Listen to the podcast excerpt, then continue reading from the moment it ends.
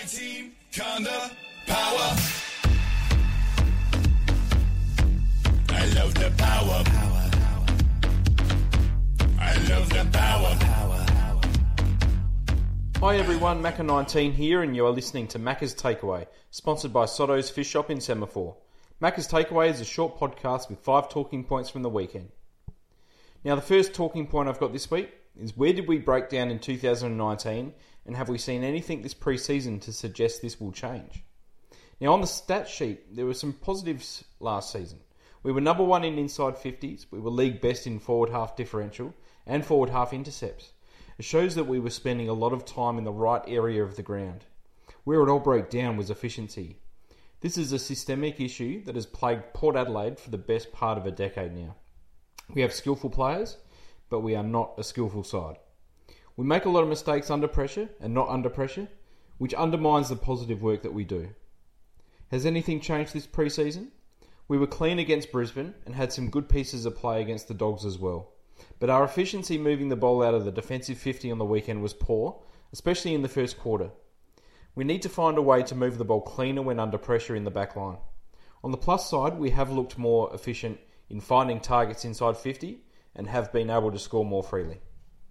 The second talking point this week is Scott Lycett must compete better than what he showed on the weekend. Now, Scott had a decent year in his first year at Port Adelaide in 2019. I thought he showed good ruck nous, was impactful around the ground, was able to follow up the ground ball well, and had some genuinely very good games, despite being dropped later in the year. His performance on the weekend, however, was not up to par. He was schooled by a young ruckman in Tim English, who had a more effective ruck strategy and was able to impact around the ground at a high level. English was the best player on the ground, and Lycett's nuisance strategy did not work.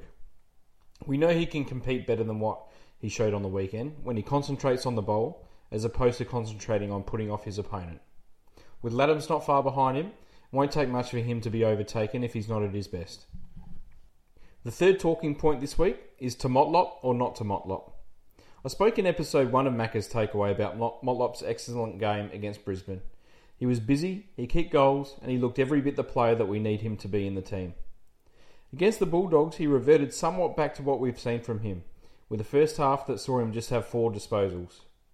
On the flip side, we have Kane Farrell, a 20 year old who has had some impressive moments at AFL level so far, but has lacked consistency in staying involved in the game. He was awarded a three year contract last year, so the club obviously rates him, and his game on the weekend was impressive. His kicking is a highlight, and in a team without a lot of elite kicks, Farrell stands out with his ball use when he gets it. So the question is, who is in front for a spot on a forward flank in round one? Is it Kane Farrell or is it Steven Motlop? Can we fit both in?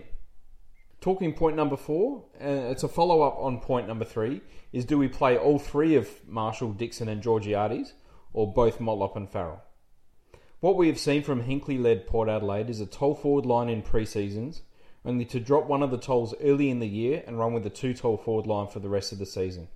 We've seen Butcher, Eddie, and more recently Todd Marshall play as that third toll in victories early in the season, only for them to be dropped by round three. Will this year be different? Will we play all of Marshall, Dixon, and Georgiades against Gold Coast and stick with that structure that we've shown in the preseason? Or do we end up playing both Motlop and Farrell instead? If we play the three tall forwards, does that mean we only go in with one of Lycett or Ladhams? I would like to see us maintain our tall structure from the preseason long into the season proper. When Marshall and Dixon play, we win, and whilst Georgiades is a debutant and probably won't have a high impact, his ability to be an aerial threat as well as a neat kick for goal means it's another player the opposition will need to concentrate on. The fifth and final talking point this week is we are undefeated in the preseason. Now let's bring that form into the season proper. We look fit, we're in form, and we should be ready for whatever the opposition throws at us in the first few games. We have a number of players who have had really good pre-seasons so far. Hamish Hartlett, Dixon, Marshall, Rozee, Zach Butters, Tom Jonas, and Tom Rockliff, and a number of others as well. We look good. With Gold Coast, Adelaide, and North Melbourne to start the season, there can really be no excuse why we can't start the season 3 0.